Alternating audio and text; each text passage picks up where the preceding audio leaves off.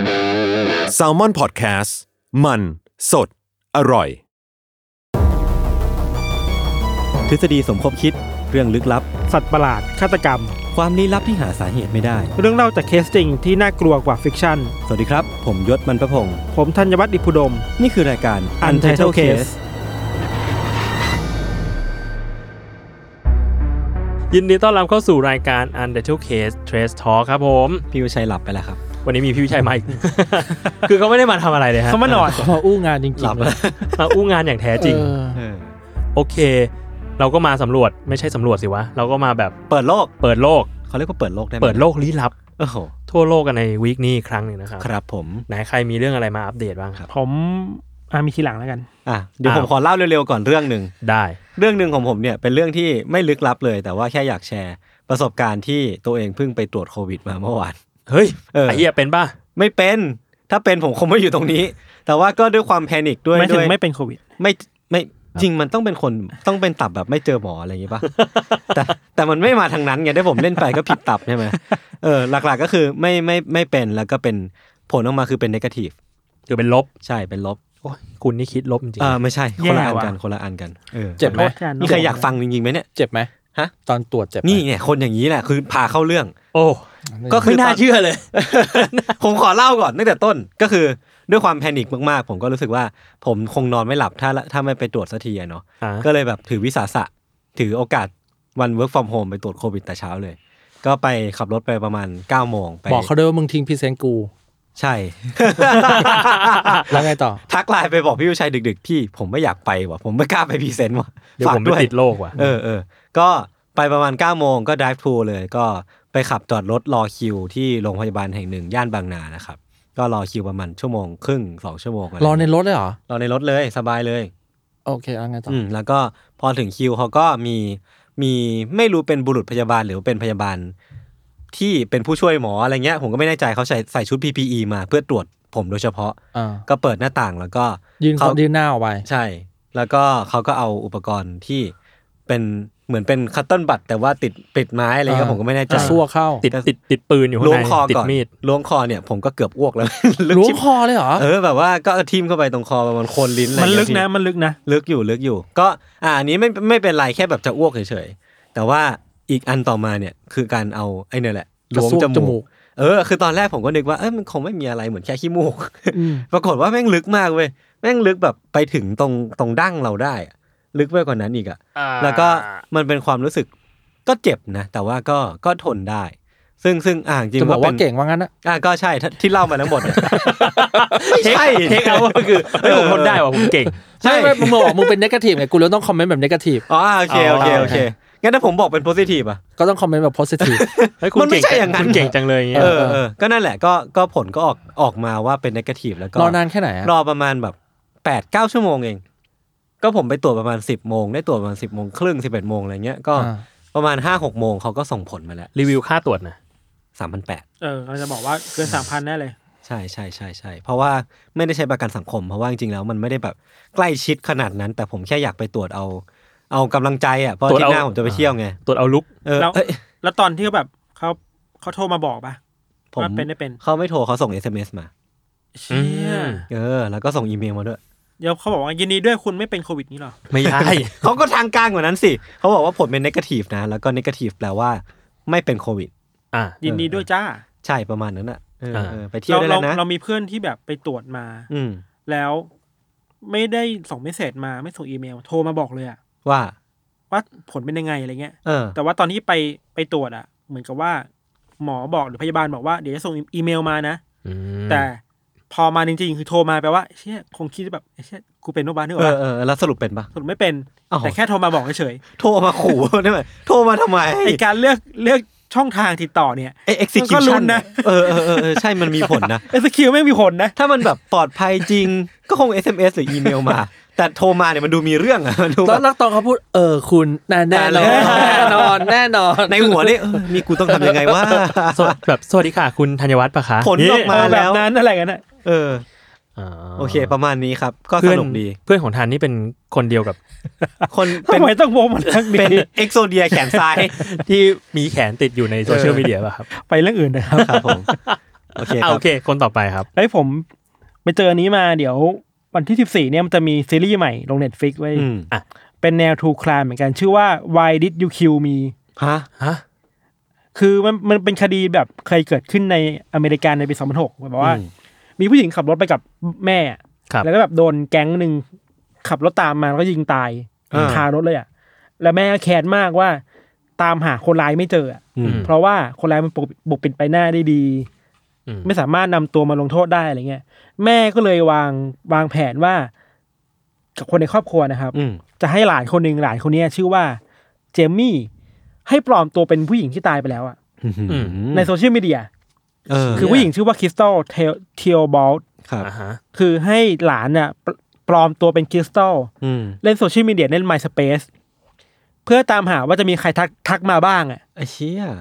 แล้วค่อยดูว่าแต่ละคนที่คุยมามันคุยมาว่ายังไงได้บ้างเป็นใครบ้างอะไรเงี้ย าา มันก็คุยไปเหมือนกับว่าให้ให้ให้เจมี่แบบพยายามตอตอๆอ่ะ อืม ให้คนนั้นแบบคลายข้อมูลมาเรื่อยๆ จีบให้หลงรักเรื่อยๆอะ อืม สุดท้ายแล้วจะมีประโยคสุดท้ายว่า เอ้ย ถ้าเธอเธอชอบฉันแล้วเธอฆ่าฉันทำไมอะไรเงี้ย ไอ้เชี่ย อันนี้คือเทรลเลอร์นะอันนี้คือเทรลเลอร์นะ โอ้โห คือยังไม่ได้ดูเรื่องหรอก ยังไม่ ตอนนี้ ดูมันจะมาวันที่สี่นี่เลยเฮ้ยเรื่องแม่งโหด ไอ้เหี้ย เทรลเลอร์แม่งดีกว่าหนังหน้าหน้าหนังดีกว่า มันคือมันคือเรื่องจริงใช่ไหม เรื่องจริง มันคือเป็นเป็นด็อกใช่ไหมเป็นด็อกิเมนทรี ใช่เป็นด็อกคิวเมนทารี คล้ายๆดอนฟักฟิตแคทอะไรอย่างงี้ปะ แนวแนวนั้นน่ะ เห็นว่าโปรดักชันดีนะ คือแบบอลังการดีกว่าไอ อืม โฮเทลอะไรนั่นนะ ม เอลิซาแลนด์ เอลิซาแล นด์ที่ทุกคนผิดหวัง โฮ อัน เทล นั้นน่าเบื่อไม่หนุก เอ อะ อ ปิดกันทั่วหน้า แม้ไม่ไม่แม้แต่จะจำชื่อ ซาเวตแอดฟัก แต่นี้อันนี้คาดหวังน่าจะสนุกดีเพราะพล็อตเรื่องมันดูพีกอ่ะ อ่า ให้คนปลอมตัวเป็นคนตายแล้วก็ตามหาคน เออ คนฆ่า เ อะไรเงี้ย อุ้ยดีอ่ะดีอ่ะ ครับ สั้นๆครับ ครับ มาวันที่สิบสี่นี้ครับ ดูสงกรารได้ ครับผม มาผมบ้างครับ ค ผ รับ มมีเรื่องหนึ่งครับ ไปเจอในเพจสำรวจโลกครับ อือหือ มันมี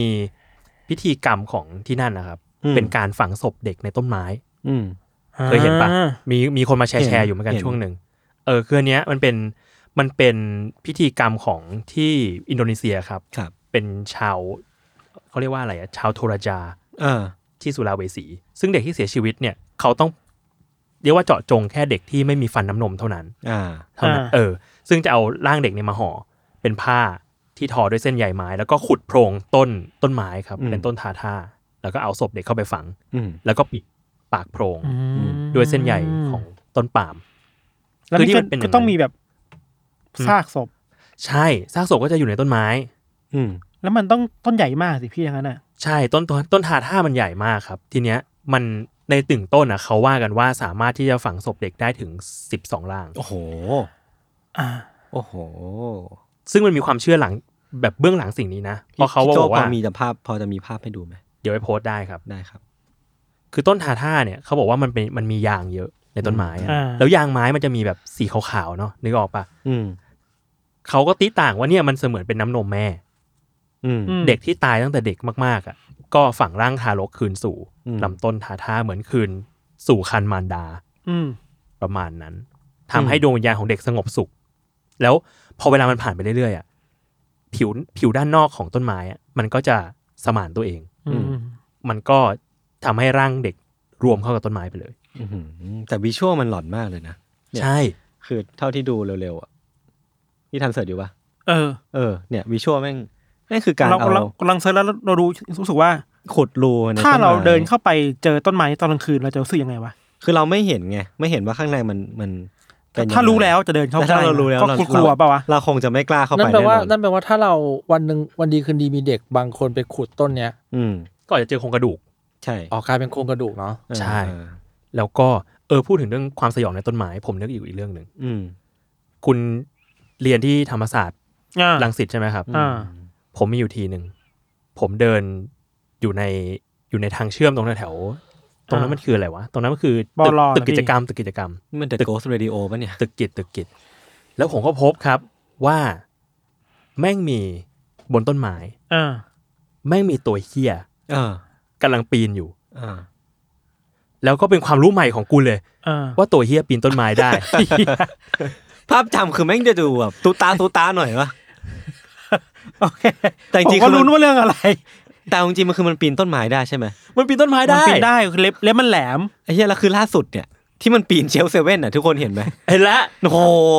อะไรขนาดนั้นวะ Attack on Seven อันเนี้ย ผมผมว่ามันคือกอซิล่า กูอะคิดเลยว่าถ้ากูเป็นพนักงานเซเว่นกูจะห้ามสิ่งนี้ยังไง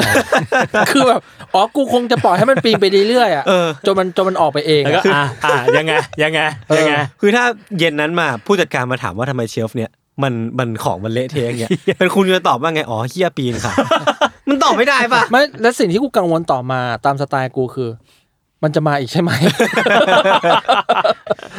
ฮีวิลคัมเบเกน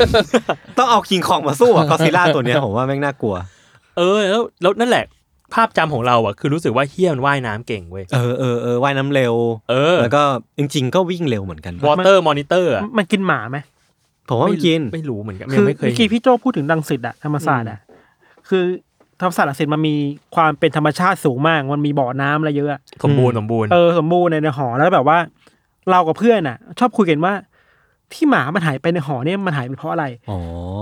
โดนโดนจับไปปล่อย หรือว่าเทศกิจมา หรือ จับไปอะไร หรือตัวเหี้ยมันเอาเอาไปกินในคลองแถวนั้นอะไรเงี้ย อ๋อ เป็นตำนานสมัยยุคเราอะไรเงี้ย ปัญหาเรื่องระบบนิเวศแล้วล่ะ ปัญหาเรื่องระบบนิเวศ ครับ แต่แม่งเยอะจริงนะธรรมศาสตร์อะ อืม คือมันเคยมีเคสที่ตัวเหี้ยบุกเซเว่นธรรมศาสตร์หลายครั้งเหมือนกันนะ ก็เหรอ แต่ว่าไม่ถึงขั้นตัวใหญ่ขนาดนั้น เออแบบ เออ แค่แบบเฉียวเฉียวๆเข้าไปแล้วรีบรีบรีบรีบออกมาอะไร เป็น เงี้ย ลูกๆ เป็นตัว เฮ้ย ลูกๆเนี่ยเหรอ ผมเคย ฝาก เจอ ลูกไปซื้อเซเว่นเงี้ยเหรอ ผมเคยเจอ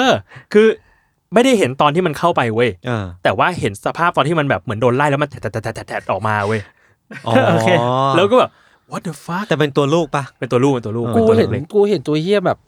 เวลามันแบบเดอะมุ่งหน้ามาทางกูอะกูจะไม่สบายใจเว้ย ไม่มีใครสบายใจ ไม่ไม่ไม่ประเด็นคือเพราะกูไม่รู้ว่ามึงจะเดินไปทางซ้ายหรือไปทางขวา คือ มึงสายหนักมึงสายหนักมากจนแบบตกลงจะไปซ้ายไปขวา เคยจินตนาการหลายครั้งว่าถ้ามึงวิ่งตามกูเนี่ย กูจะรู้ได้ไงมึงวิ่งมาทางไหนแบบโหมึงมึงมึงยังไงของมึงเนี่ยอะไรเงี้ แม่ ย งคอนโอเวอร์ใส่พี่ทำไม ใช่ใช่ใช่ แองเกิลเบรกเกอร์ ๆนี่คือแบบเป็นหลักการเดียวกับแมลงสาบปะแบบเอ้ยมึง เออ มึง เอ จะ อ วิ่งหนีกูหรือมึงจะวิ่งหากู หรือว่ามึงจะจะจู่โจมทางบกหรือว่าอากาศ ใช่ ไม่รู้เลยคาดเดาไม่ถูก อืม เออ อ่ะผมมีเรื่องเล่าเหมือนกัน ครับ มหัศจรรย์มากครับ มหัศจรรย์ผมเก่ง อืม ในช่วงเวลาอันเล็กน้อย แน่จริงห้ามดูมือถือดิ ไม่ได้ต้องดู คือล่าสุดเนี้ยเราอ่ะสนใจเรื่องสนิเกอร์เนาะ ครับ ล่าสุดเนี่ยมันมีรองเท้ารองเท้า Air Max 97 ขาย อือฮึ เป็น Air Max ซาตาน อืม เบียวสัตสัต ประเด็น คือเอ่อแบรนด์ชื่อมิสเชฟเนาะ ครับ อาจผมอาจจะอ่านชื่อไม่ถูกนะ ไปโคกับเอ่อนักร้องแรปเปอร์คนหนึ่ง อืม ทำรองเท้าชื่อว่าซาตานชู โอเค เบียวมาก อ่าฮะ Air Max 97 อ่ะ เดี๋ยวเล่ากายภาพรองเท้าก่อน อืมอืมอืม มันเป็นรองเท้าที่มีหลอดแอร์ทั้งทั้งล่างข้างล่างเป็นหลอดแอร์หมดเลย อืม อ่าฮะ กิมมิคคือ ไอ้เจ้าสองคนเนี้ยแม่งเอาเลือดคนจริง ๆ อ่ะ ใส่เข้าไปในนั้น ผสมน้ำสีใส่เข้าไปในนั้น เออ แล้วก็ตกแต่งว่าเป็นรองเท้าซาตานนั่นนี่นู่น อ่า ก็มีแบบมีดาวเดวิดมีนู่นมีนี่ อ่ามี มีนั่นอะไร ให้รู้สึกว่าเป็นซาตาน แล้วก็ขาย อืม ก็คนก็คือฮากันเพราะว่าคอนเซปต์แม่งแรงมาก อืมแรงจริง เรื่องสนุกก็คือว่าก่อนหน้าเนี้ยสักประมาณกลางปีที่แล้วอะรองเท้ารุ่นเดียวกันเลย อืม แบรนด์นี้แหละทำแต่ว่ากิมมิคคือเอาน้ำศักดิ์สิทธิ์จากแม่น้ำจอร์แดน อืม มาใส่เข้าไปในนั้น เป็นจีซัสชู แม่งเบียวมาก เบียวชิบหาย สู้กัน สู้กัน ก่อนหน้านี้ไง แบรนด์เดียวกันตอนนี้เลยทำซาตานชู เออ ประเด็นคือไนกี้ฟ้อง เอ้า เพราะว่ามึงทำซาตานชูแบบไม่ชอบฟ้อง เออ อ่า อ่า ฟ้องแล้วก็รู้สึกว่าชนะด้วย ชนะคือระงงับการขาย อืม แต่ไอไอซาตานชูเนี่ยคือทำจำนวนจำกัดเนาะมันเป็นเขาเรียกว่ามันเป็นคอสตอมชูแล้วกัน อืม ทำแค่แบบไม่ไม่ไม่ได้เยอะขนาดนั้น แต่ว่าขายกันคู่ละสามหมื่นกว่าบาท อืม จีซัสชูก็ขายกันสามหมื่นกว่าบาทประมาณแต่จีซัสชูเนี่ยไม่ไม่ฟ้อง อืม ถือว่าสวย อันนี้ก็สวยแหละ พูดตรงๆเป็นรองเท้า สวย สี นะ เป็นรองเท้าสีดำแล้วก็หลอดสีแดง ซาตานชูสวยนะ เอ้ย ผม ส ว่า วย เขาทำภาพโปรโมทโอเค แล้วเวลา ด้วยนะ เดินอ่ะ เราจะเห็นแล้วว่าในหลอด เลือดมันก แอ ระเพื่อม ร์ ปะ มีน้ำไหลไปไหลมา อืม แต่จริงๆเขาบอกเราว่าเลือดที่ใช้อะคือแค่หยดเดียวหยดนิดเดียวเลย เอาแค่เป็นกิมมิคสตอรี่อ่ะ ที่ แล้ว เหลื ก็ อ ผ เป็น สมกับ น้ำ น้ำสีแดง อ่าอ่า เออก็ก็สวยดีก็ยอมรับว่าสวยแล้วก็ตามตามรองเท้าก็จะมีดีเทลแบบว่าหก หกหหก ก ห ห ก ก ลุกสิบอะไรสักอย่างสิบสิบแปดอะไรอย่างเงี้ย อืม คือ อ่า ก็เรียกว่าดีเทลเยอะกิมมิคเยอะกิมมิคเยอะไนกี้ฟ้องชนะ อืม ก็จบ แต่จีซัสไม่โดน จิสันไม่โดน อืม ตัดผ้าพมาซักเมื่อไม่เกิดอาทิตย์ที่แล้วอะครับไนกี้เปิดตัวรองเท้า อืม เป็นรองเท้า Air Force One อืม รุ่น USPS นั่นก็คือ อืม USPS เนี่ยเอากิมมิกมาจากกล่องไปกล่องพัสดุ อืม ของอเมริกา อืม มาทำเป็นรองเท้า Air Force One อืม ก็เรียกว่า แล้วข้างหลังเนี่ย ตรงโลโก้ข้างหลังมันก็จะมีแท็ก เหมือนจะเอาเอา CI ของ USPS มาท อ่าอ่า ำรองเท้าก็จะมีแบบเหมือนเหมือนวัสดุเป็นกระดาษกระดาษนิดนึง อืม ก็สวยเลยแหละ ตัดผ้าพมาคือ USPS ฟองไนกี้ เอ้า อาจบกูหัวล้อเลย คาม่า ขำมาก คาม่า โดนฝักวิสาตาน อาจบตลกหัวล้อเลย โดนเคิร์สว่ะ โดนเคิร์ส ซาตานเคิร์ส ซึ่งซึ่งซึ่งเราเราไม่รู้นะว่าว่าฟ้องคือยังไงแค่บอกว่า USPS ไม่ไม่พอใจกับสิ่งนี้ นี่ไงเนี่ยเนื้อข่าวเขียนว่า USPS may take legal action over Nike โอ้โห จบข่าวตลกดี สนิ นึกว่าเอาแค่นี้แหละสนิเกอร์ออนไซต์ เออเออเออ ถ้าแบบบรีฟผมสงสัยอย่างหนึ่ง อืม ว่าถ้าสมมติเราใส่รองเท้าจีซาสที่มันมีน้ำศักดิ์สิทธิ์อยู่ข้างในอะ อืม แล้วเรากางขาจะถือว่าเราแยกน้ำปะ โมเสสเนี่ยเหรอ โมเสส แต่แต่เบื้องต้นอะเอาเอาเอาง่ายก่อนในแง่คอนเซปต์อะจีซัสเดินบนน้ำอะแล้วเอา อ๋อนี่ น้ำไป คือเดิน ใส่ นี่คือเดินบนน้ำ ใช่ไอเดียคือของเขาคือเดินบนน้ำ อ่า เออแล้วรู้สึกว่าเอ้ยมันเก่งมันมันสวยแล้วแล้วจีซัสชูคือสวยจริงๆ คือขาวทั้งคู่แล้วมีน้ำเป็นสีฟ้า ม อ่าฮะ มันสวยมันมันทำแล้วมันลงตัวอะไรเงี้ยเราเลยสับแสสำหรับเรารู้สึกว่าไออะไรนะซาตานชูแล้วว่าเบียวไปหน่อย ไอ้จีซัสชูก็ 97 เหมือนกันปะ ใช่รุ่นเดียวกันเปียบเลย อืม คอนเซปต์คล้ายๆกัน สวยดี อืม ไอ้สัตว์ฐานชูก็สวยเถอะเอออะ อยากได้ อ่ะ แล้ว ไป เนี่ย ดูกัน คนเรื่องผมมีแค่นี้แหละครับ โอเคครับ ของผมมีอีกเรื่องหนึ่ง ได้ สั้นๆ ก็คือวันที่ 5 ที่ผ่านมา ครับ เป็นวันครบรอบวันเสียชีวิตของเคิร์ตโคเบนเนาะ อ่า เออซึ่งซึ่งผมว่าหลายๆ คนก็น่าจะรู้เรื่องที่ว่าเคิร์ตโคเบนเขาเสียชีวิตตอนอายุ 27 นักร้องนำของวงเนวาน่า อ่าใช่ใช่ใช่แล้วก็พอพอการตายของเคิร์ตโคเบนมันเกิดขึ้นในปี 1997 เนี่ยพี่เอ้ย อืม 1994 นั่นแปลว่าแบบเอ้ยไม่ใช่ คือเขาก็ปลุกกระแสหนึ่งขึ้นมา หรือว่าสร้างทฤษฎีหนึ่งขึ้นมาให้มันแมสมากขึ้นก็คือคลับ27แหละ อ่า เออ ใช่ เขาก็ track back track back เอ้ย track back กลับไปว่าที่ผ่านมาในประวัติศาสตร์ที่เป็นนักนักดนตรีแบบมีชื่อเสียงอ่ะเขาก็มีหลาย ๆ คนมากๆนะที่เสียชีวิตตอนอายุ 27 อืม ซึ่งซึ่งเท่าที่ผมไปหาข้อมูลมา คนแรกที่มีชื่อเสียงมากที่สุด แล้วก็เป็นที่รู้จักมากที่สุดคือโรเบิร์ตจอห์นสัน อ่ะ อืมคือคนเนี้ยก็มีมีหลายคอน spiracy มากๆอะไม่ว่าจะเป็นทเวนตี้เซเว่นคลับเองด้วยกับอีกคอน spiracy หนึ่งก็คือที่เขาไปขายวิญญาณกับซาตานมา อืม แล้วก็แลกมาด้วยฝีมือกีตาร์อันแบบ อยู่ดีก็พลิกหน้ามือไปหลังมือแบบเก่งขึ้นมาภายในเดือนเดียวสองเดือนอะไรเงี้ย อ่าฮะ เออ ก็มีมีภาพจำเรื่องนี้ด้วย แล้วก็สุดท้ายแล้วเขาก็เสียชีวิตด้วยการถูกวางยาในปีในในปี 1938 แล้วก็เสียชีวิตด้วยวัยเพียง 27 ปี คือคนก็เลยแบบตั้งคำถามว่า หรือว่าหรือว่าเพราะเขาไปขายวิญญาณกับซาตานมาก็เลยแบบเสียชีวิตด้วยวัยอันสั้นเนาะ ม เออ ส่วนคนต่อมาเนี่ยก็คือคุณไบรอัน โจนส์ เขาเป็นนักดนตรีผู้ก่อตั้งวง Rolling Stone ซึ่งก็ยังมีอยู่ในปัจจุบันนี้ด้วย อืม ซึ่งคนเนี้ยก็เสียชีวิตตอนอายุ 27 เหมือนกัน